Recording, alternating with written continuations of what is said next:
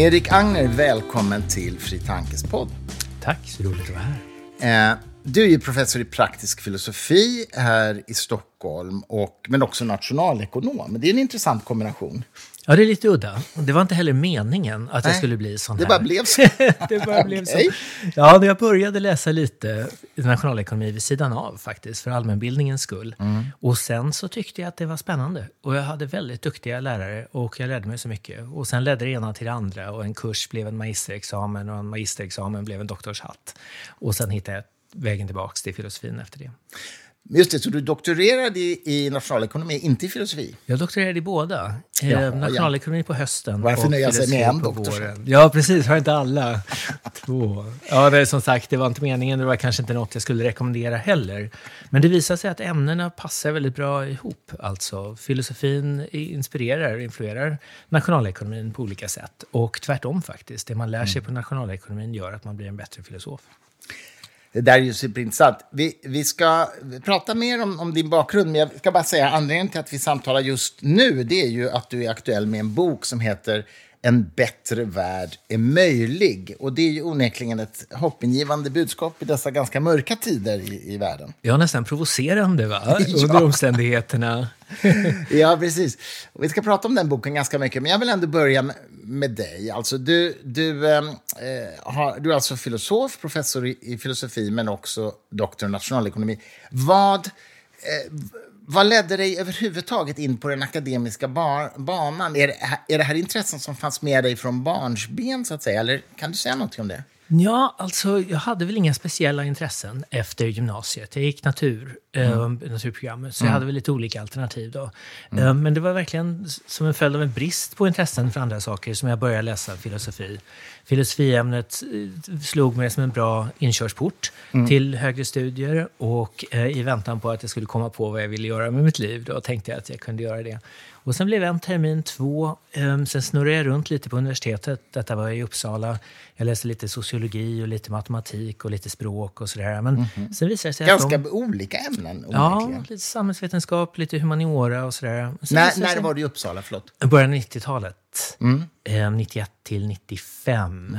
Då var du Eh, där då precis efter mig. Jag pluggade Ja. där 86 till 90. Ja, just det. Ja, Okej. toppen, toppentid på alla sätt och vis.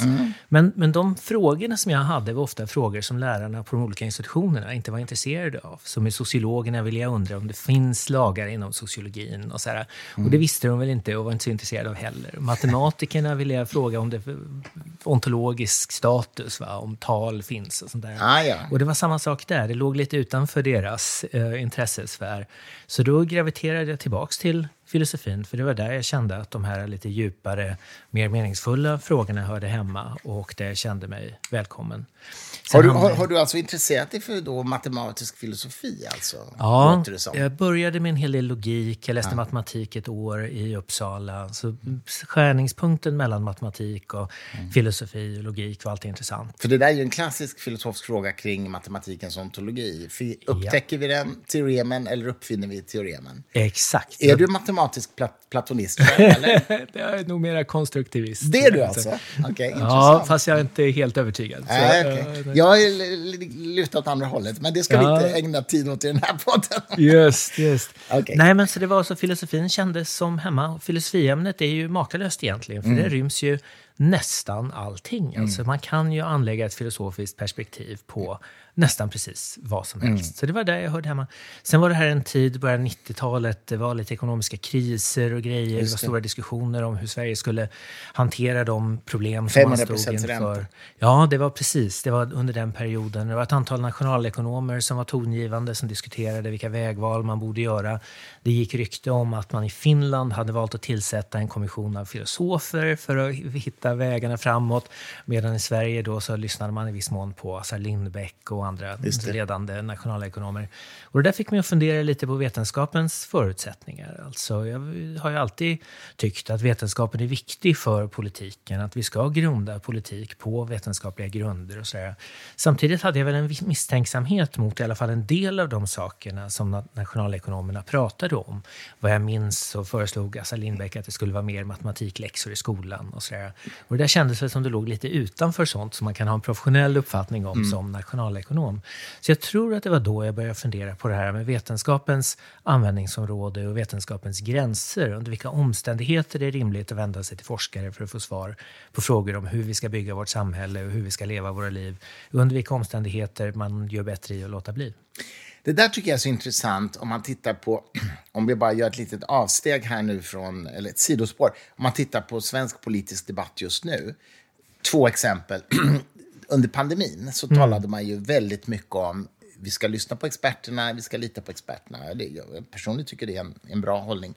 Eh, men så har vi just nu då eh, frågan om eh, legalisering av narkotika. Och jag vet inte om du såg häromdagen så var det den kriminologen som skrev en rapport yeah. kring det här. Och, det, här. och där har man egentligen motsatt uppfattning. Man säger om jag förenklar lite, att det spelar ingen roll vad experterna säger, vi ska inte legalisera. Ja. Äh, förstår ja. du vad jag menar? Det är verkligen två olika förhållningssätt i de här exemplen. Absolut, och det är ofta samma individer va? som säger att vi ska följa vetenskapen i ja. ena fallet, men inte Va, Vad tänker du om det? Ja, alltså psykologiskt är det ju lätt att förstå, alltså konfirmationsskevhet och, och sånt här. Va? Man avvisar ju sånt som inte ligger i linje med det som man redan tänker. Konfirmationsskevhet, alltså det som man kallar för confirmation bias ja. på engelska. Ja, exakt, mm. exakt. Men sen tänker jag att eh, det finns en väldig förvirring i den här diskussionen. Så ofta mm. använder vi det här uttrycket att följa vetenskapen. Mm. Och det kan ju betyda lite olika saker. Alltså, mm. Å ena sidan då, om det betyder att vi ska ta hänsyn till vad forskarna säger i vårt beslutsfattande, mm. privat och offentligt, då är det ju alldeles riktigt. Det är klart vi ska göra det. Mm. Men om det betyder så att vi ska leka följa John med forskarna och gå dit de går, eller gå dit de säger att vi mm. ska gå, då är nog den där metaforen egentligen missvisande. För forskningen i sig kan ju inte säga vartåt vi bör gå. Vi måste ändå upprätthålla den här skillnaden mellan det deskriptiva och det normativa. Exakt. Där forskningen kan säga oss någonting om fakta. Mm. I narkotikapolitiken då kan den ju säga att den här restriktiva politiken inte har haft de avsedda effekterna. Ja. Det är ju en rimlig liksom, empirisk utsaga. Ja. Och sen måste vi ju då som människor och som politiska varelser ta ställning till vad detta betyder. Sen borde vi ju kanske omvärdera då våra politiska slutsatser på ett sätt som vi ofta inte gör. Nej, men jag förstår vad du menar. Politik är ju empiri plus värderingar. Ja, Forskningen kan bara leverera empirin. Ja, och det såg vi också tycker jag under pandemin. Att man vände sig väldigt mm. snabbt till epidemiologer och andra för att höra fakta. Och mm. Gäller det viruset, dess egenskaper, hur det smittar och sånt där är det ju helt rätt. Mm. Men sen hörde man ofta epidemiologerna ganska snabbt börja prata om vad vi bör göra, ja, hur vi bör förhålla oss. Så de gick lite utanför sitt uppdrag? Ja, då var de ju långt utanför sitt mm. uppdrag. Och där kan man ju som forskare då förstås ha uppfattningar. Mm. Man har samma rätt som alla andra att uttrycka dem. Mm. Om journalisterna frågar så förstår jag psykologiskt att man svarar. Men det finns ett glapp där som måste fyllas av värderingar. Och just den, det samtalet hade vi inte på samma eh, sätt, tycker jag, som vi borde. Alltså den här diskussionen om vilka värderingar vi är ute efter, vad vi vill uppnå. Och det är samma med narkotikapolitiken då. Vad är vi ute efter? Den allmänna välfärden, folkhälsan kanske. Men så finns det värderingar som autonomi och självbestämmande och rätten att bestämma över sin egen kropp och så vidare. De är också värderingar som kanske inte alltid drar åt precis samma håll. Mm. Ja, nej, men det där är ju superintressant. Tillbaks till din egen bakgrund. Jag tänker så här, eh, med de här ändå, vad ska vi säga, starkt intellektuella intressena som du hade efter gymnasiet.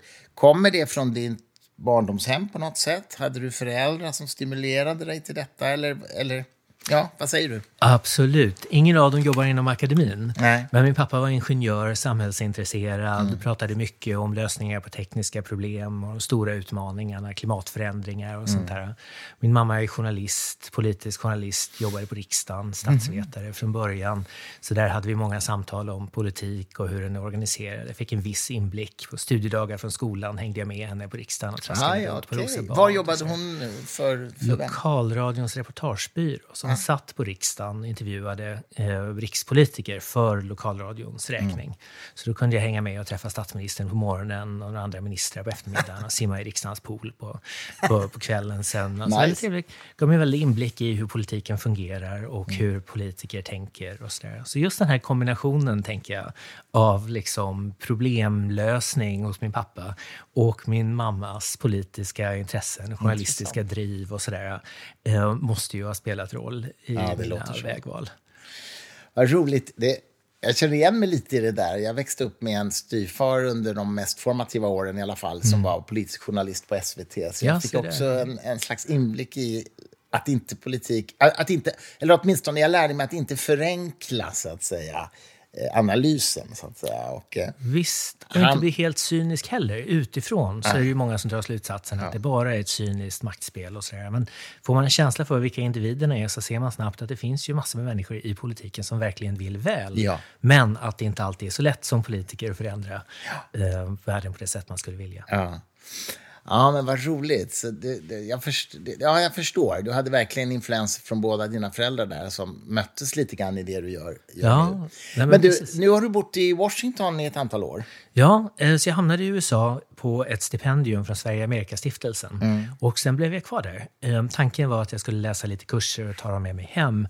Men sen trivdes jag så bra i Pittsburgh där jag var att jag stannade kvar och, och doktorerade där. Sen Mm. kom ju den här disputationen i nationalekonomin emellan, så jag bodde där i nästan ett decennium. Alltså, Vänta, så du doktorerade i filosofi Ja, i, i Washington? i, i, i Pittsburgh. Ja, Pittsburgh. Eh, nationalekonomi och filosofi vid University of Pittsburgh. Jaha, okej, båda de där alltså. mitten av ja, just det, 2004, 2005. Och sen blev jag kvar. Jag sökte tjänster över hela världen. och sådär, Men det visade sig att det var lätt att få, lättare ska jag säga, att få jobb i, i USA. Sen är man filosof så är det inte så att arbetsmarknaden skriker efter en tjänster precis. Så man får Nej. ju liksom flytta där möjligheterna finns. Så jag bodde du- i södern några år i Birmingham och sen flyttade vi till Washington. Kan du säga någonting om vad dina då, två doktorsavhandlingar handlar om? Ja, de var helt olika texter. Man får inte skriva två på samma tema. Alltså.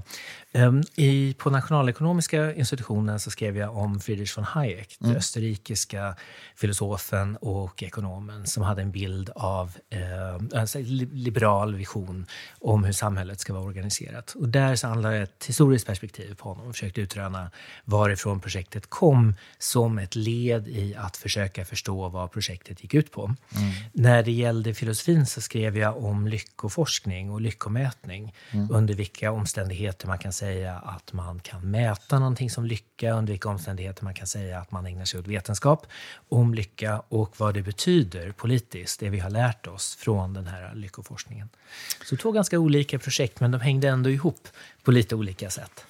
Och gjorde, skrev du de här samtidigt, parallellt? Ja, nej men precis. Jag hade Hur- många bollar i luften. Då. Jag satt två veckor med ett kapitel Mm. i filosofi. Så lämnade jag det till min handledare. Medan han läste kapitlet så äg- ägnade jag två veckor åt ett kapitel på nationalekonomin. Så hade jag en handledare där. Mm. Men det var eh, onödigt hektiskt, kanske man kan säga. Ja, det låter ganska tufft alltså.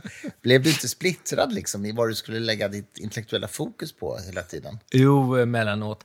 Men sen har jag tänkt så här att eh, ofta är det optimalt att ha mer än en boll i luften samtidigt. För har man bara en grej, en sak på schemat och man kör fast, då sitter man verkligen fast. Har man två projekt på gång så kan man lägga det åt sidan, det ena, gå till det andra, jobba ett tag och sen har man lite tur då så kanske saker och ting har fallit på plats och så vidare. Nu är mitt problem snarare det motsatta, att jag har för många saker i luften samtidigt.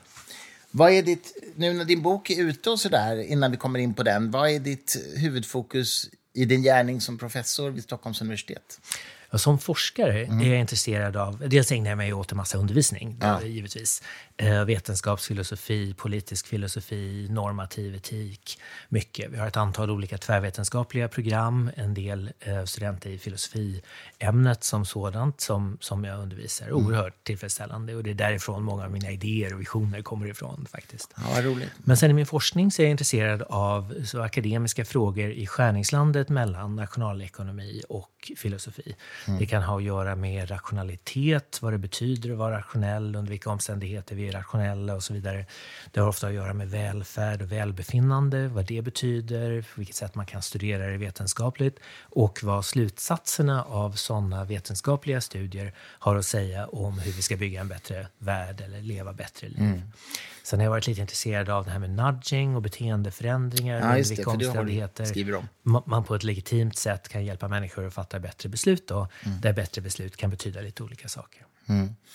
Och vetenskapsfilosofi, är det någon speciell aspekt som du liksom undervisar om? Eller är det, all, är det liksom Popper och ja, de här olika Ofta är det fokuserat på frågor som dyker upp inom ramen för nationalekonomin okay. just. Och då är det mycket sådana här frågor om huruvida det finns lagar inom nationalekonomin, mm.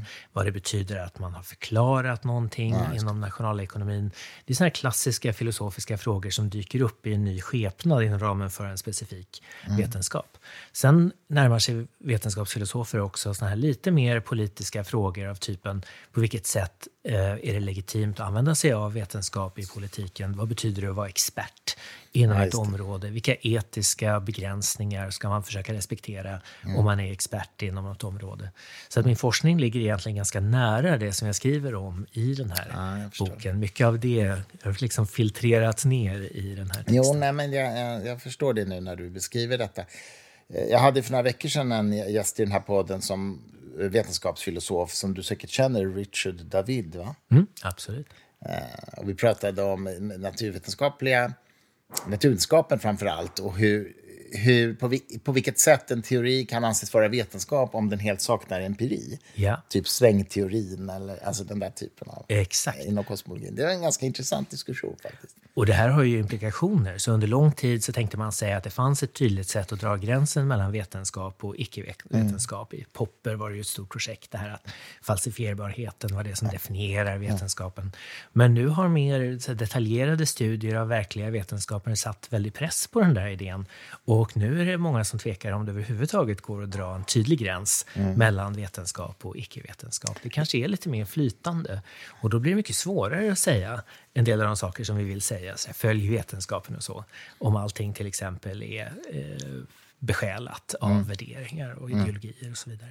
Ja, men det är super, superintressant område. Jag vet inte om du har följt det här lite tumultet inom medvetandefilosofin för några veckor sedan. Det, ja. vet, det finns ju en teori som heter Integrated Information Theory om medvetandets natur. Och där ju, det var väl ett par hundra medvetandefilosofer som skrev något slags öppet brev och sa att det här är pseudovetenskap. Ja. Du känner till det här? Ja, jag känner till det. Jag känner några av de som skrev under det där. De ja. gick ut lite hårt, eller ja, väldigt hårt ja, i det där det äh, öppna brevet. Och jag är lite rädd att de är på tunn is, alltså, för att det är inte så lätt Nej. att dra den här gränsen på ett tydligt sätt. Sen är det ju med vetenskap, alltså som med pornografi, då, som folk säger, att man känner igen det när man ser det. Va? um, det finns ju tydliga exempel på de som inte håller på med vetenskap och de som faktiskt gör det. Ja. Även om det kanske inte ser så falsifierbart ut då, till exempel. Ja, intressant. Alltså, eh, ja, vi har ju två... Eh, vi förläggare åt två av motparterna i just den debatten, ja. Daniel Dennett och David Chalmers, ja, som har helt olika uppfattningar om det här. ja, men det är kul. Du, din bok En bättre värld är möjlig. Som sagt, det är ju väldigt hoppingivande i dessa ganska mörka tider. Jag, tycker det är så underbart, dina kapitelrubriker är rätt anspråksfulla. Om man säger så. Hur man räddar världen är liksom inled det är bara inledningen. Liksom. Och sen hur man eliminerar fattigdom, hur eh, man blir rik. Eh, hur blir man ödmjuk? Hur man når lycka? Ja, det, ju, det, det här vill ju alla människor veta. Ja, eller hur? Eh, men vi kan väl börja med hur, hur, man får ordning på klimatet. Ja, det är minst sagt aktuellt. Vi kan väl börja med en av de här eh, kapitlen som jag vill att du berättar lite grann. Hur man ändrar på dåliga vanor. Där kommer vi in på det här med nudging, eller hur? Eh, kan du bara sammanfatta lite grann? Vad är det du säger där? Det vi pratar om i det kapitlet har att göra med normer. Alltså, mm. Vi har en bild av oss själva så här, som i väldigt hög grad rationella mm. varelser. I viss mån kanske vi betraktar oss själva som vanedjur. Men forskningen pekar på att beteende styrs i extremt hög grad av normer. Där normer är en slags förväntning på andra människor och en övertygelse om vad andra människor förväntar sig av oss. Mm. Så om man skräpar ner eller inte, då kanske vi föreställer oss, här, du och jag, att vi är goda människor. Vi skräpar skräpar inte ner. Andra människor är dåliga människor, mm. de skräpar ner och sådär. Men det finns ingen forskning som stödjer tesen att vissa människor liksom gör rätt och andra gör fel under alla olika omständigheter. Utan omständigheterna styr i väldigt hög grad hur vi beter oss. Mm. Så där, om alla andra lägger skräpet på trottoaren så är vi benägna att göra det också. Om alla andra fimpar i rabatten så är vi benägna att göra det också. Mm. Och så, vidare. så själva insikten där då i, i det här forskningsprojektet går ut på att om man vill förändra beteende så ska man inte försöka liksom trakassera människor, man ska inte försöka nödvändigtvis argumentera för att de är moraliskt dåliga, utan vad man ska försöka göra är att förskjuta de normer som gäller i den här eh, miljön. Det känns lite udda, mm. kanske. Mm. Eh, vi har en tendens, som vi är irriterade på att folk flyger så mycket, att eh, skamma, va? att försöka skuldbelägga och sånt där. Men det visar sig vara ganska dåliga sätt att förändra beteende på. Det kan till och med ha motsatt effekt mm. mot den avsedda. Så vad man behöver göra om man vill förändra dåliga vanor är det här att förskjuta normerna. Och nu är det lite paradoxalt då, men bästa sättet att få folk att göra någonting som man vill att de ska göra är att få alla andra att göra just det där. Man mm. tänker på så här, man har byxor på sig i offentligheten. Det är mm. så självklart att man ska ha det, eller motsvarande klädesplagg, mm. att vi tänker inte ens på det. Folk har bokstavliga mardrömmar om att dyka upp på sin examensdag och har glömt sätta på sig byxor och ja, sånt där. Det, det är stressdröm. Ja, stressdröm. Och det, men det är precis det som är så här kraften av att följa normer. Mm. Man tänker på de här munskydden som det var så mycket debatt om mm. under pandemin. Om ingen annan på bussen har munskydd, då känns det väldigt konstigt oh, att ha det. Då känner man sig nästan som spetälska alltså när mm. man står där. Men om alla andra har munskydd, då känner man sig jätteknasig om man inte har ah, munskydd själv. Så vill man uppmuntra folk att ha på sig munskydd i kollektivtrafiken till exempel, så är det smartaste, bästa, mest effektiva sättet att åstadkomma detta, att förskjuta den här normen. Och det gör man genom nudging? Ja, så nudging kan använda sig av såna här normer mm. för att förändra beteende. Sen är knepet med normer då att de är sociala fenomen. Mm. Så att det är sociala normer vi pratar om. Så man kan inte förändra dig idag och din fru imorgon mm. och dina kollegor i övermorgon. Utan man måste liksom förändra beteendet samtidigt. Mm. Och här går jag igenom då den forskning som finns som Kristina Bikeri, för detta lärare till mig för övrigt, har, har presterat. Hon har skrivit ett antal olika råd, ett antal olika principer som man kan använda sig av. Som inte garanterar ett positivt utfall, men som man ändå kan använda för att höja sannolikheten att man lyckas eh, få bort de här dåliga beteendena.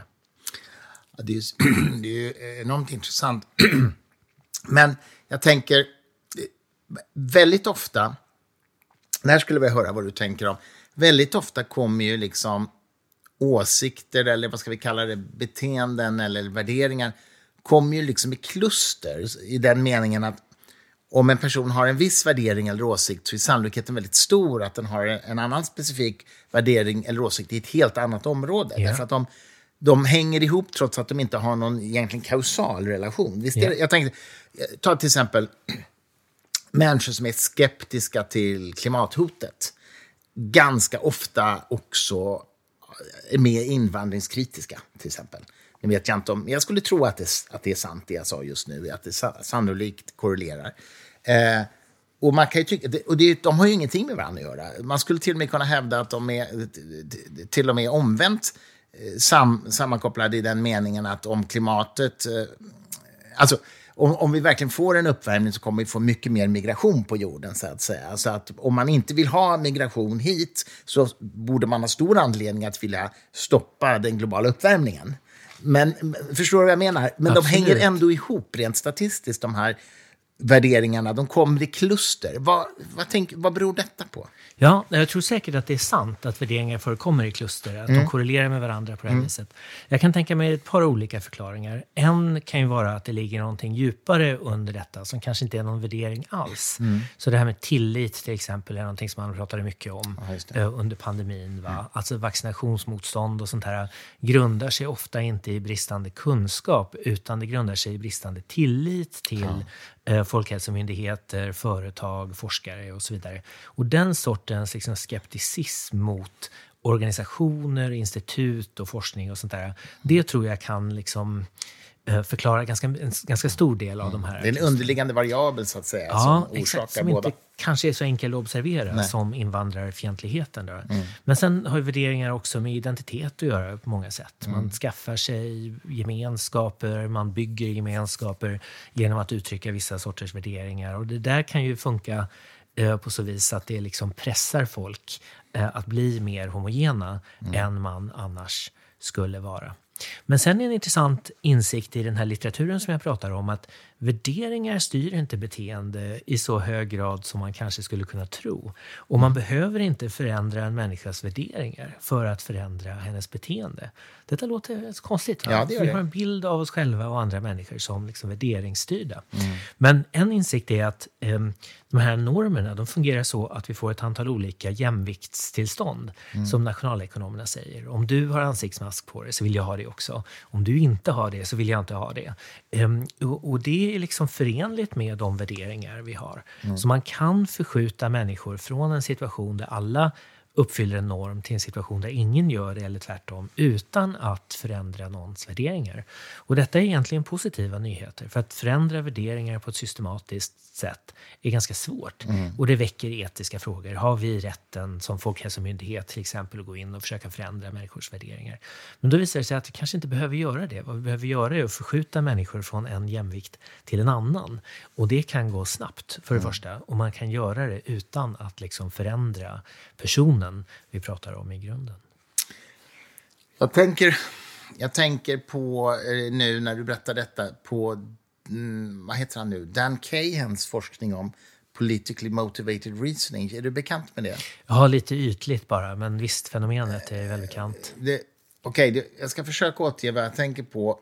Han visar, om jag förstått det rätt, att människor kan tolka eh, ett statistiskt diagram helt olika beroende på om det går emot deras grunduppfattning eller, eller bekräftar deras grunduppfattning. Jag tror han gör något experiment där han visar en, en enkel graf och så säger han att Ja, och så har han två testgrupper. En som definierar sig som republikaner och en som demokrater, amerikanska, alltså politiska. Eh, och, eh, och, så, och så säger han att den här, den här diagrammet säger någonting om hur effektiv en viss hudkräm är mot eksem, tror Ja. jag det är.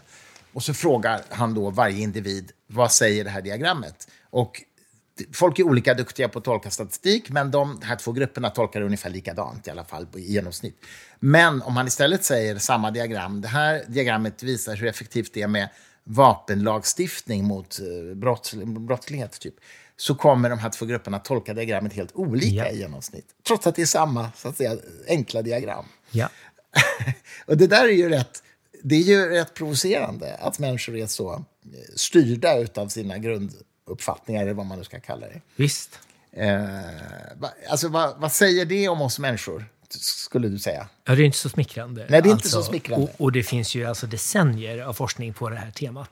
När man ger folk liksom vag evidens va, så har man Mm. en väldig tendens att tolka det till stöd för de uppfattningar som man redan hade innan. Mm. Sen har vi ytterligare problem med polarisering, att folk läser ju ofta källor som har lite samma inställningar som, man, som den man redan hade från början. Mm. Och om borgerliga väljare läser borgerliga tidskrifter och tidningar och tolkar informationen på det sättet och vänsterväljare gör detsamma, då är det klart att då får man en väldig eh, polarisering, inte bara när det gäller värderingar utan även när det gäller liksom rent deskriptiva påståenden om hur verkligheten är beskaffad. Jag tänker att det, här- det, det, om jag förstår honom rätt så handlar det också om att han menar att vissa värderingar är liksom identitetsskapande för, för människor i så stor utsträckning så att man inte...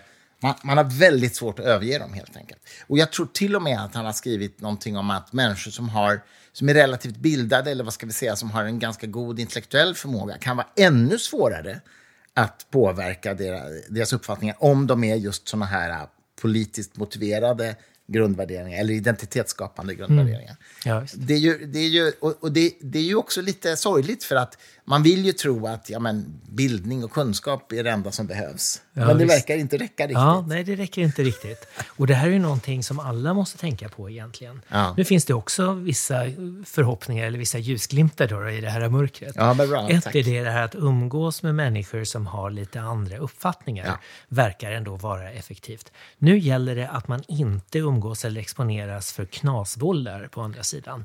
För får du höra någon som är fullkomligt idiotisk från andra sidan, då, då styrker det bara, då stärker det din förutfattade mening. Men lyckas du ha ett riktigt samtal med någon som har tänkt igenom saken och som har en lite annan ståndpunkt eller slutsats, så kan det hjälpa att liksom dra ner tonläget lite och flytta folk lite mot, mot mitten. Så att det finns möjligheter här. Och en av dem är det här att man måste nog anstränga sig lite för att få information och argument från andra hållet, oavsett vad det är man tänker på. Ja, det där, är, det där är superintressant. Det där minns jag från min, min uppväxt, att min politiska journalist styrpappa ofta lekte leken med mig att argumentera emot oavsett vilken åsikt jag förde fram, ja. som ren träning. så att säga. uh, och det var jävligt bra. alltså. Ja, ja. Jag, lär, jag lärde mig verkligen någonting av det.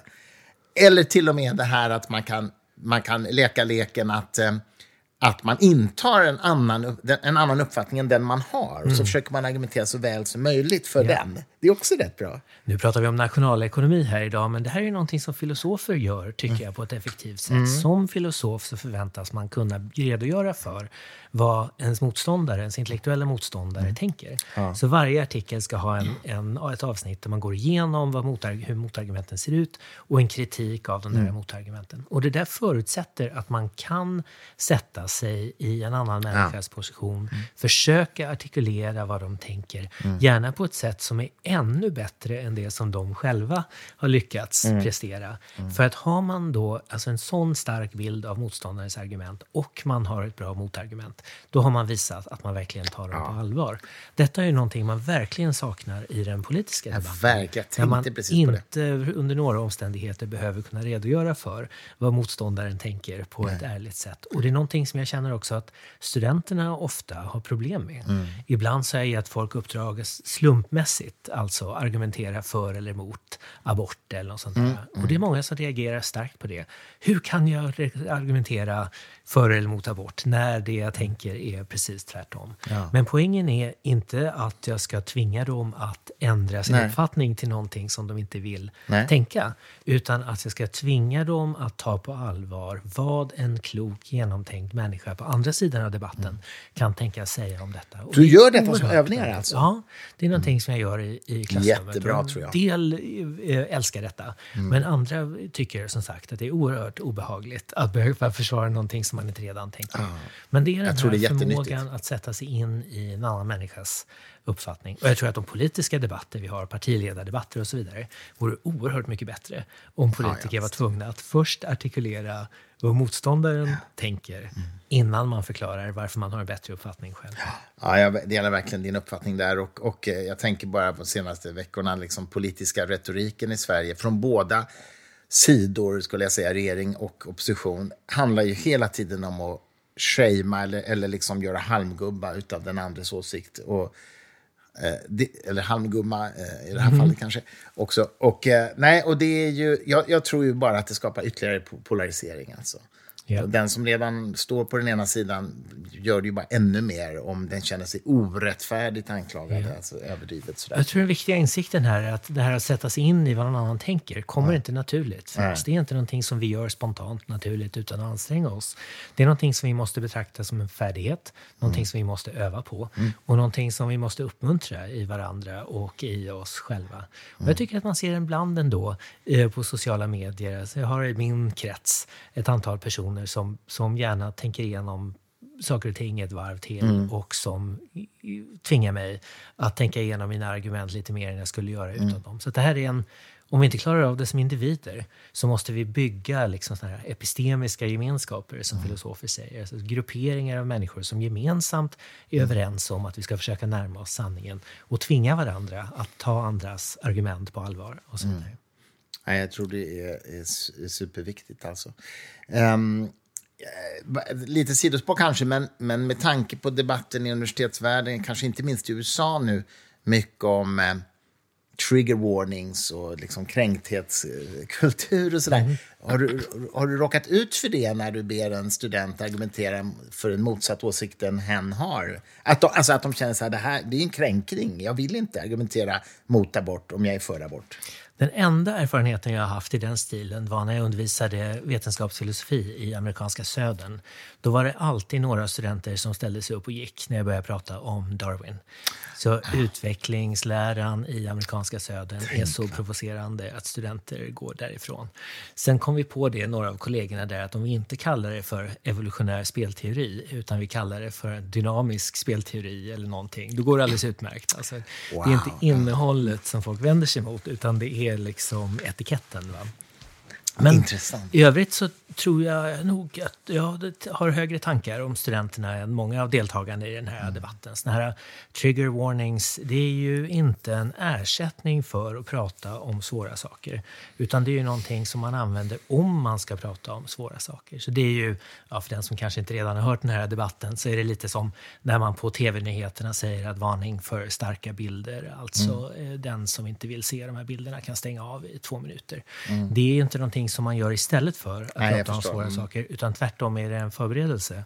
Och det tycker jag är, kan vara motiverat under många omständigheter. Mm. Om man pratar om suicid, självmord, mm. så kommer det vara några i en större grupp som kanske själva har erfarenhet av detta, som kanske själva tänker i sådana banor och så vidare. Och att då kasta på någon ovetandes en föreläsning om självmord, mm. det hjälper inte utbildningsuppdraget alltså. Nej. Och det eh, kan vara omänskligt eller taskigt. Så tvärtom då tycker jag ofta att det är motiverat att säga i förväg, det tar bara två sekunder alltså. Jag förstår att vad du menar. Nu kommer det handla om, om det här. Men är det inte så att man använder det på kanske ämnen som inte jag menar, suicid är ju ett exempel där det verk, verkligen verkar vara motiverat, men det kanske används där det inte är motiverat, eller? Säkert, säkert. Och det finns säkert studenter som kräver det höger och vänster också mm. på ett sätt som är omotiverat. Mm. Men generellt så är mm, det faktum att man varnar för starkt innehåll mm. betyder inte att man skyggar Nej. från de sakerna. Det betyder inte att, att man viker sig för de som överhuvudtaget inte vill att samtalet ska Nej, men det är en bra poäng, verkligen. Ehm, du, det här med rationalitet som du var inne på lite grann, eh, eh, också inom nationalekonomin. Är det så att vi har haft för höga tankar om människors rationalitet i, i den nationalekonomiska historien, skulle du säga? Ja, absolut. Mm. Alltså det stämmer ju mm. att den här bilden av en rationell individ har legat till grund för en väldigt stor del av den moderna nationalekonomin mm. under hundra år. Alltså. Mm. Och nu är den här teorin och användningen av den inte riktigt så korkad som kritiker kanske antyder. Men eftersom man har haft den här grundbilden av mänskligt beteende så har man skyggat för eller undvikit ett antal olika fenomen som var värda att studera i sin helhet. Mm. Nu har ju detta förändrats. Alltså. Så beteendeekonomin är ett helt område ja. som försöker ta hänsyn till utvecklingar inom psykologin och så vidare. Det min ja. andra bok. Min förra bok handlade om detta. Så det är något som, som jag tycker är väldigt spännande och värt att, att studera. Och det är väl så att Nobelprisen i ekonomi under senare år i alla fall har i ganska stor grad gått till just beteende ja. eller ekonomisk psykologi eller vad man Det finns flera exempel på, på pris som har gått till folk som mm. håller på med den här sortens mm. forskning. Och det är nog väldigt viktigt. Nu är ju, alltså den rationella teorin finns ju kvar i grunden mm. i många delar inom nationalekonomin. Och det är nog motiverat att ha den där. Men vi lägger större vikt nu vid avvikelserna från den här rationella bilden. Så det är ett exempel på det här med konfirmationsskevhet. Mm. Att rationella individer, när man får mer information, borde närma sig varandra. Man borde konvergera på sanningen. Men tyvärr så visar det sig då att människor ofta inte fungerar på det sättet. Och då är det viktigt att förstå liksom, under vilka omständigheter eh, det inte blir som man har tänkt sig. Och detta öppnar ju också för nya politiska insatser. Om man kan identifiera de förhållanden under vilka folk tenderar att agera rationellt, då kan man rodda lite så att förhållandena blir optimala i mm. sammanhang där det spelar roll. Mm. Så det här har öppnat för liksom, helt nya liksom, politiska och andra interventioner och ett helt nytt synsätt på mänskligt beteende. Jag tänker på Eh, inom fysiken så har man ju på 1900-talet, eh, tack vare kanske kvantfysiken framförallt, insett det här med att Eh, experimentet påverkar utfallet, så att säga. Vi, vi, vad vi mäter avgör hur, hur det beter sig, så att säga. Skulle man kunna säga att det är lite grann samma sak med nationalekonomin, att de teorier som nationalekonomer har skapat för ekonomi är ju trots allt en social konstruktion. Va? Att Absolut. teorierna i, sin, i sig i någon mening påverkar det ekonomiska beteendet. Visst, absolut. Och det här är ett stort tema inom vetenskapsfilosofin. Mm. Faktiskt. Alltså den roll som modeller och såna idealiseringar mm. spelar. För vi använder oss av liksom modeller, teorier, olika sorters abstrakta synsätt när vi identifierar vilka problem vi står inför, när vi strukturerar data, när vi väljer vilken data vi samlar in, när vi sätter upp vår statistisk analys och så vidare. Så det betyder att även om du i slutändan har liksom ett p-värde på 0,0002, va, ser jättebra ut, så är det där inte någonting liksom av Gud givet, utan det är någonting som följer av ett visst synsätt, en viss ansats, ett visst teoretiskt ramverk. Och det betyder i sin tur att om en annan forskare närmar sig samma ämnesområde med ett lite annat synsätt, så kan man få ett annat resultat.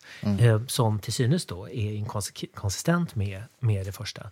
Men det är nog bara det är vetenskapens natur. Alltså. Vi kommer inte ifrån det här att, att det, det liksom teoretiska eh, ramverk som vi använder påverkar resultatet. Och vi kanske ska säga då att ett, ett lågt p-värde är alltså en indikation på att ett resultat i en studie är statistiskt signifikativt, kan man säga så? Ja, just det. Att det, att det verkligen visar någonting. signifikant. Och i korta ordalag så betyder det att det är osannolikt att man skulle se den här effekten som man har uppmätt rent slumpmässigt. Ja. Ehm, så tanken är att ja, då kan det betyda att det finns en effekt av något slag. Ja, ja, precis. Och det är väl, f- 5 är väl det p-värde som är praxis för att anse att, att, det, att vi har en... Ja, att, att, det är ett, att, det är ett, att det är ett lyckat, positivt resultat av studien. Kan man säga så? Ja, ungefär. Alltså, det här blir komplicerat väldigt snabbt. Ja. men, Jo, jo. men insikten, den grundläggande insikten är att det finns liksom ett, ett relativt godtyckligt tal. Där vi säger att om siffran är lägre än så här så säger vi att här har vi ett signifikant resultat. Eh, och Ja, är att det är just högre 5 än så, så säger är ju godtyckligt valt i någon mening, eller hur? Ja, exakt. Kan man, kan man förklara det så här? Rätta mig nu om jag har fel, för det här är verkligen inte mitt område. Men um, om man tar ett enkelt exempel. Om man ska påvisa att ett läkemedel funkar så har man ju en kontrollgrupp som får sockerpiller och så har man en grupp som får det riktiga pillret. Och så får vi då ett visst resultat där de som får det riktiga pillret eh, eh får, ja, blir mycket friskare än de andra. Om, om sannolikheten är under 5 att den effekten skulle uppstått även om det här medicinen absolut inte funkade, ja, då anser man att man har evidens. Det är, Är som, det korrekt? det här är som vener och artärer. Även om man vet skillnaden så är det väldigt lätt att snubbla. Men ja, så man börjar ju ofta med en nollhypotes. Då, Ja, man säger. att den inte och det funkar. är att det inte funkar. Att det inte är varken bättre eller sämre än, Exakt. än sockerpiller. Och sen tittar man på då hur utfallet blev och om det är någonting som kan förklaras av slumpen. Och om p-värdet är tillräckligt lågt, då betyder det att sannolikheten är låg att det här resultatet följde av att det bara var liksom slumpmässig Ja, variation. att det följde även om nollhypotesen hade varit sann. Ja, just det. Så om medicinen inte funkar är det osannolikt att vi skulle se det här Ja, resultatet. Ja, och det kan sen ligga till grund för en slutledning att aha, vi kanske då ska dra slutsatsen att medicinen fungerar. Ja, just det. Nu tror jag att det blev rätt här. Vi klarar det. Ja, bra, tack. Ja, ja, ja, det. Godkänt på tentan här, Christer Ö. Men du, eh, det här med rationalitet. ehm, eh, hjälp mig också förklara det här kanske bättre då än vad jag skulle kunna göra. Men det finns ju ett ganska roligt experiment som s- The Ultimatum Game. Eh, eh, säger jag rätt? Jajamensan. Som påvisar en ganska påtaglig irrationalitet i våra ekonomiska beteenden. Eller hur? Kan, vi- vill du förklara vad det är? För jag tycker det är Ja. ett kul exempel. Ja, visst. Jo, så att det är ett spel som spelas av två personer. Mm. Ofta så börjar den, en, ja, den ena personen spela först och den andra personen spela sen. Den första kanske får 10 dollar eller någonting och så får den personen i uppdrag att dela de här 10 dollarna mellan sig själv och motspelaren. Så jag kanske säger jag får fem och du får fem eller så får jag allt och du får ingenting. Eller sådär. Jag antar att jag spelar först. Och sen när jag har gjort min uppdelning i två högar så är det spelare tvås tur. Då. Din, din tur, Christer, i det här scenariot. Och du får säga japp, jag accepterar. Och då får du den del som jag har gett till dig och så får jag den del som jag har gett till mig. Ehm, eller så säger du nej, aldrig i livet och då försvinner pengarna. Då får, Ja, just det. Då får ingen du ingenting heller. Ja, just det. Och då undrar man, alltså den första frågan då är, vad skulle en rationell person göra i det här läget? Mm. Ja, och då finns det ett jämviktsbegrepp som heter så här, subgame perfect uh, jämvikt. Jag vet inte ens vad det heter på svenska. Där man börjar så här, man tittar på den andra individen. Anta nu att det enda du bryr dig om är, är pengar. Då skulle ju du acceptera allt. Mm. Alla bud Eller i alla fall Hur då allt låga de än är. allting som är över noll då skulle Ja. man kunna säga. Va? Det låter ju rimligt. Ehm, och då skulle jag ta allting själv, ge dig noll eller ge dig ett öre, behålla allt annat själv och du skulle acceptera det. Så ja, från ett strikt rationellt perspektiv så är det ungefär det här som man skulle förvänta sig då. Givet det här rationalitetsbegreppet och givet antaganden om att det bara är pengar som spelar roll. Men så kan man låta människor spela det här spelet i laboratorier. Man kan göra det under strikta förhållanden mm. där folk inte känner varandra, kanske inte ens vet vem man har att göra med, mm. aldrig kommer spela det igen, aldrig kommer träffas igen. Man kan ha två personer på olika eh, kontinenter, alltså som aldrig får veta vad man heter. Och, så här. och vad vi ser är inte det som man skulle kunna tro, mm. utan vad vi ser är att folk gör förvånansvärt ofta ganska jämlika förslag. Jag kanske tar lite mer än hälften, för mm. jag tror att jag kan. Jag kanske tar 6 dollar för mig själv och ger dig fyra. Och så kommer du då acceptera de där fyra. Mm. Så generellt, alltså över hela världen i olika studier och så, så, så visar det sig att folk är mycket mer egalitära mm. än man skulle kunna tro. Men, det är väl Men detta ja, uppbärs av mm. att mottagaren är beredd att bestraffa de som inte är egalitära. Mm. Så att om din del är för liten så kommer du sannolikt att tacka nej. Även om du skulle kunna få två dollar eller tre mm. dollar mm. av de här tio. Så mottagaren här, spelare två, är beredd att ta en ganska stor kostnad för att trycka till spelare ja, ett när spelare ett beter sig eh, ojämlikt. Ja, för då får och, inte spelare rätt någonting heller. Nej. Ja, just det. Nej, då får ingen någonting. Nej, det, spelare två tycker att det är värt det. Av något ja, det där är intressant. Men så visar det sig, eller ja, om man tänker efter, då, så finns det ett annat jämviktsbegrepp, så Nash-jämvikt, mm. som egentligen är det ursprungliga jämviktsbegreppet. Mm. Och det är möjligt i Nash-jämvikt att se precis det här utfallet. Om du tackar nej till allting under 4 dollar och accepterar allting över, då är det rationellt för mig att erbjuda dig fyra, varken mer eller mindre. För det är så jag maximerar mm. min summa. Och du kan inte heller göra bättre ifrån dig mm. än att spela den strategi som du valde. Så tänker man ett varv till så finns det ett jämviktsbegrepp som ändå motiverar att man beter sig så här. Men det förutsätter ju att vi vet om våra det förutsätter att du vet om att jag accepterar över fyra och tackar nej till under fyra. Hur man landar i det här är lite mystiskt. Det är ingen som riktigt vet hur det kommer sig att just det här är den lösningen som man, som man väljer. Men vi är i Nash-jämvikt när vi spelar på det här sättet. I den bemärkelsen att jag inte kan göra bättre ifrån mig genom att spela en annan strategi och du inte kan göra bättre ifrån dig genom att spela en annan men, strategi. Men bara så jag förstår, menar du att, att, att om man gör det här med massa olika människor så uppstår det en Nash jämvikt. Ja, just det. Är det det du menar? Ja, nej, men så det, det är ett annat slags resultat. Att det är ett mm. antal olika spel. Om man låter människor spela mot varandra så landar man ofta i en sån här Nash-jämvikt. och den går just på 60-40 procent alltså? Ja, i det här fallet då, så är det förvånansvärt ofta det utfallet man, mm. man ser. Så att det är inte helt i strid med liksom, den traditionella rationalitetsteorin, det här utfallet som man ser. Finns det någon gräns där de flesta människor, en nedre gräns där de flesta människor säger nej för att bestraffa givaren? Jag kan inte säga det på ja. rak arm. Det varierar, siffrorna varierar ju alltid lite från en studie till en, ah, ah. Till en annan. Men de resultat man brukar se ligger genom ett ganska snävt band ändå. Jag vet inte om det är sant, men det var någon som sa att de enda som spelar det här helt rationellt, det vill säga tacka ja till alla, även de låga buden, det är nationalekonomer och schimpanser. Jag vet inte om det är sant. Jag har inte hört det, men det kanske är sant.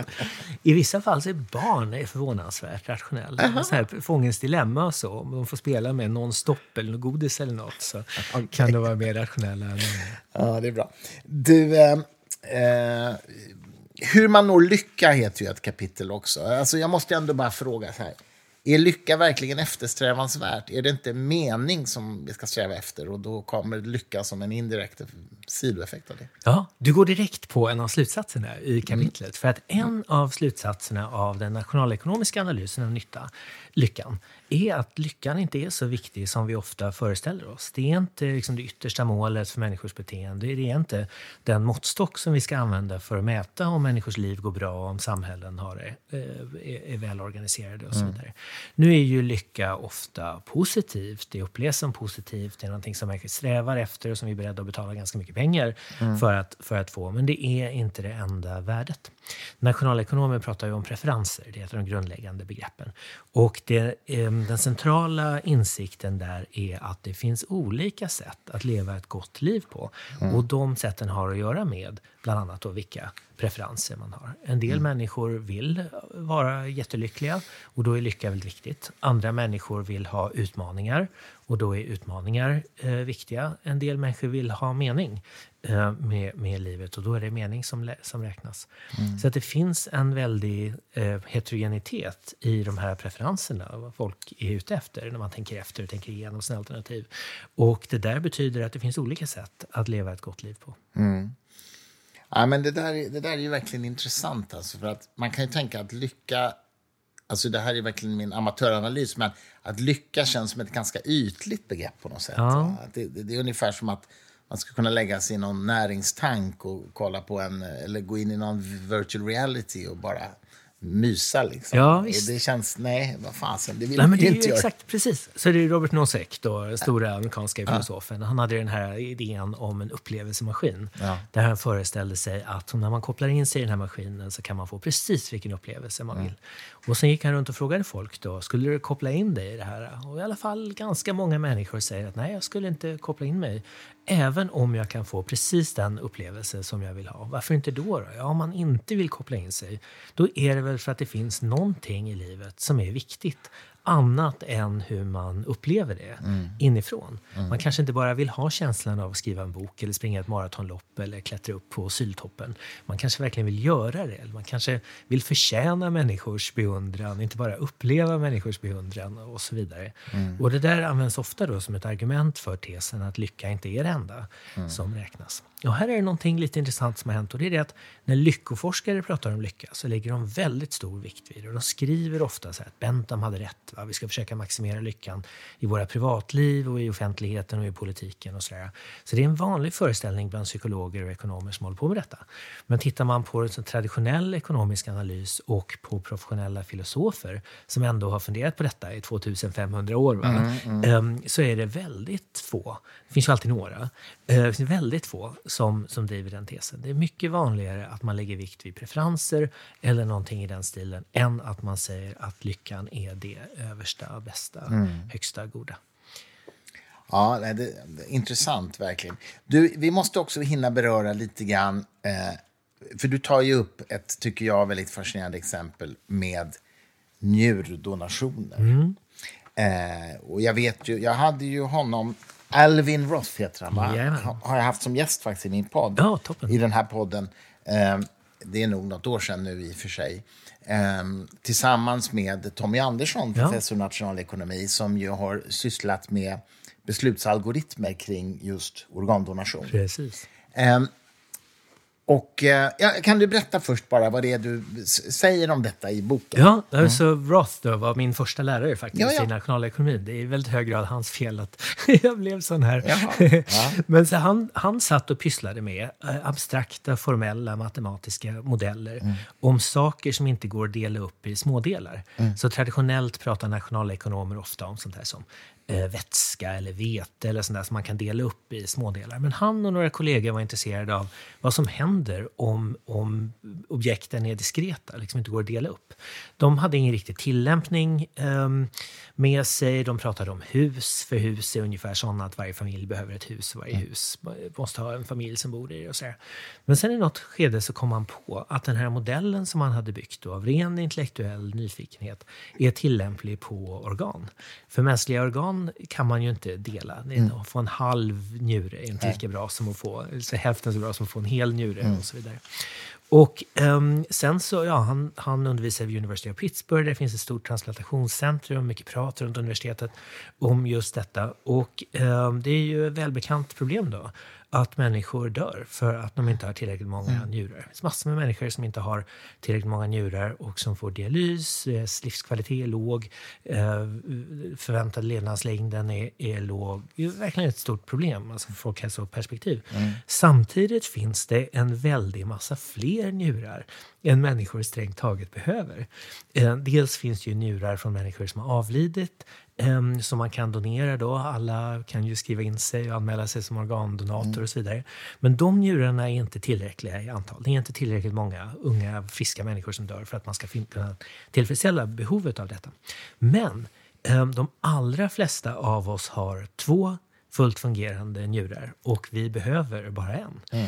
Så att det finns egentligen ett våldsamt överskott på njurar om man bara kan liksom motivera folk att donera en, mm. om man har två, till någon som inte har någon. Så frågan är då, hur löser man detta? Ja, um, Klarar man sig, sig lika bra på en njure?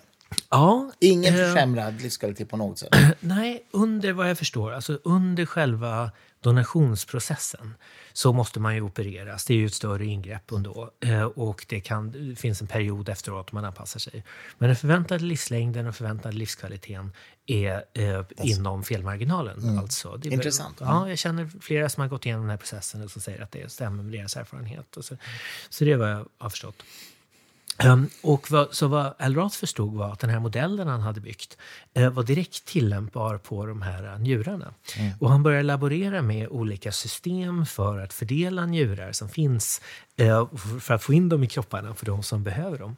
Och då visade det sig så här att dels finns det folk som donerar altru altruistiska skäl, som bara donerar en njure för att göra gott. Liksom. Mm. De är inte så många. Sen finns det fler som är beredda att donera om de vet vem njuren kommer att gå till. Man kanske har en barn mm. eller en sys, sys, ett syskon mm. eller någon som man bryr sig om som man skulle kunna vilja donera till. Men där är problemet då att två personer inte alltid är kompatibla. Nej, så även om jag vill donera till dig så är det inte säkert att din kropp skulle acceptera Nej, min Det är blodgrupp och sånt. Ja, det är, kompatibiliteten är inte alltid på topp mm. och då går det inte. Så det finns en massa människor som är beredda att donera mm om donationen kan hjälpa den personen som man bryr sig om. Mm. Och vad Al Roth gjorde då var att han organiserade ett system, ett slags clearinghouse, för att organisera donationer som tillfredsställer alla.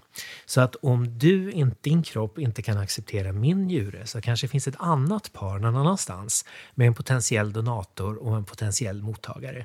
Där donatorn kanske kan ge dig en njure och där mottagaren kan ta min. Mm. Då får båda eh, mottagarna sin njure. Både vi får donera och alla är nöjda. Mm. Sen kan man sätta upp cykler, så man kan ha tre par där man roterar njuren. så att säga. Mm. Man kan ha kedjor ja, tekniskt sett blir det komplicerat ganska snart. snart. Mm. Men poängen är att Roth designade en algoritm som fördelar njurar på ett sätt som är genomförbart mm. inom vården och som har räddat tiotusentals liv mm. bara i USA. Alltså mm. För att de tillåter människor som vill donera att donera och människor som behöver njurarna att få Och det är ett slags egentligen matematiskt optimeringsproblem det här? Ja, det är precis vad det är. Ja.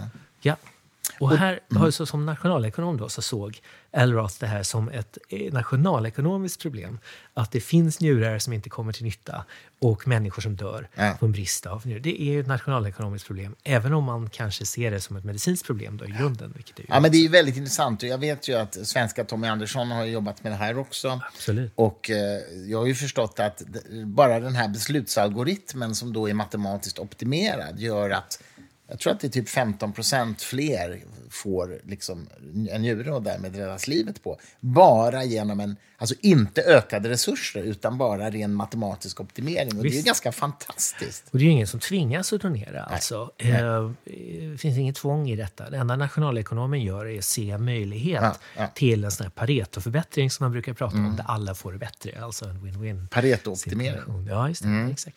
Och det är väl en var det en italiensk ekonom? Wilfredo Pareto, precis, mm. början av 1900-talet. Som Och vad är definitionen på en Pareto-optimering? Det är det vi menar med win-win, alltså en situation mm. där alla får det bättre, eller där i alla fall ingen får det sämre. Ja, just det. Att om, om, att om minst en person får det bättre utan att någon får det sämre, då är det en Pareto Exakt. åtgärder. Så i donationsfallet, om jag vill donera och du behöver en njure, jag donerar till dig, så har ingen annan skadats av detta. Nej. Vi får det båda bättre, då är det en Pareto-förbättring. Eller du får det inte bättre, men du får det inte sämre. Jag ville ju donera. Jaha, okay, du får, okay. Ehm, så jag var ju ute efter det. Så i den bemärkelsen då, ja. så får jag ju som jag vill. Ja, just det. Just det. Nej, men det, det, det där är faktiskt det är superintressant, eller väldigt bra exempel på när liksom matematisk nationalekonomisk teori faktiskt mm. kan göra en riktig skillnad. Alltså. Precis. Folk skojar ju ibland om nationalekonomer mm. och deras liksom, modeller och sådär, men de fyller faktiskt en, en funktion. Det här är en revansch. Ja. Sen illustrerar historien också, tycker jag, en annan grej. Och det, det är det här att mång, det finns väldigt massa problem som inte ser ut som ekonomiska problem, men som faktiskt är det i mm. grunden. Mm. Men jag kommer tillbaka till pandemin igen. Det här, så pandemin det är liksom en medicinsk grej förstås. Det finns mm. ett virus i grunden och det sprids på vissa sätt. och sådär. Men hur viruset uppstod, oavsett om det var i ett labb eller på en marknad, hur det spred sig som en följd av att människor reser, um, hur man bekämpar det, hur man får människor att tvätta händerna och ha munskydd och sånt där. Allt detta handlar ju om beteende. Det här är liksom ekonomiska problem. Mm. Eh, lika, I lika hög grad som de är medicinska problem. Och när man ser det så ser man plötsligt liksom relevansen för eh, eh seriös beteendevetenskaplig forskning som ett medel för att göra världen bättre. Du började med att beskriva boken som anspråksfull, och den är ju det. Den är lite medvetet provocerande Ja, men det är förstås. jätteroligt. Men, men det, det ligger en allvarlig tanke under detta, mm. som är att det finns problem som går att lösa med beteendevetenskap. Och mm. i den här som allmänt vetenskapsfientliga, faktaresistenta världen så kanske man inte ser det. Det finns ett mm. visst motstånd. Mm. Och, och, då måste eh, ja, vi måste prata om att det finns saker vi kan göra för att göra mm. världen bättre.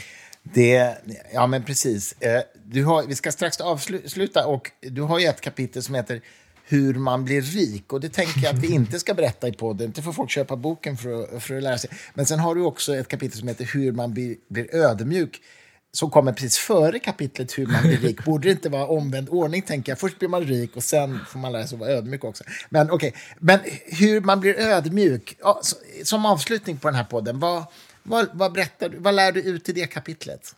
Hur blir man ödmjuk? Alltså, det viktigaste, den viktigaste slutsatsen i det kapitlet är um, att värdet av att fundera på skäl till att man har fel.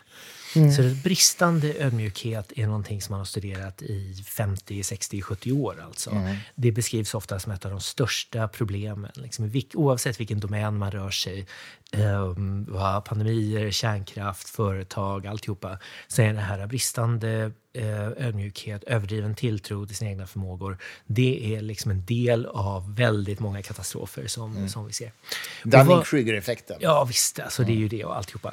Um, så vad gör man åt detta då? Jo, det finns ett antal olika strategier som man kan använda. Det här att um, fundera på skälen till att man tror det man tror och så vidare. Men det uh, mest intressanta och mest relevanta är det här att fundera på skäl till att man har fel. Om jag är säker på att börsen kommer gå upp här nästa år mm. så är det värt att tänka på vad finns det för skäl att tro att det inte kommer att bli så. Om jag står i begrepp att köpa massor med SAS-aktier här, för nu tänker jag att nu kan det ju bara gå upp så här, mm. så är det värt att tänka på de som skulle sälja aktierna till mig, de som tror motsatsen mot vad jag tror. Mm. Hur tänker de? Vad finns det för skäl att tänka på det viset?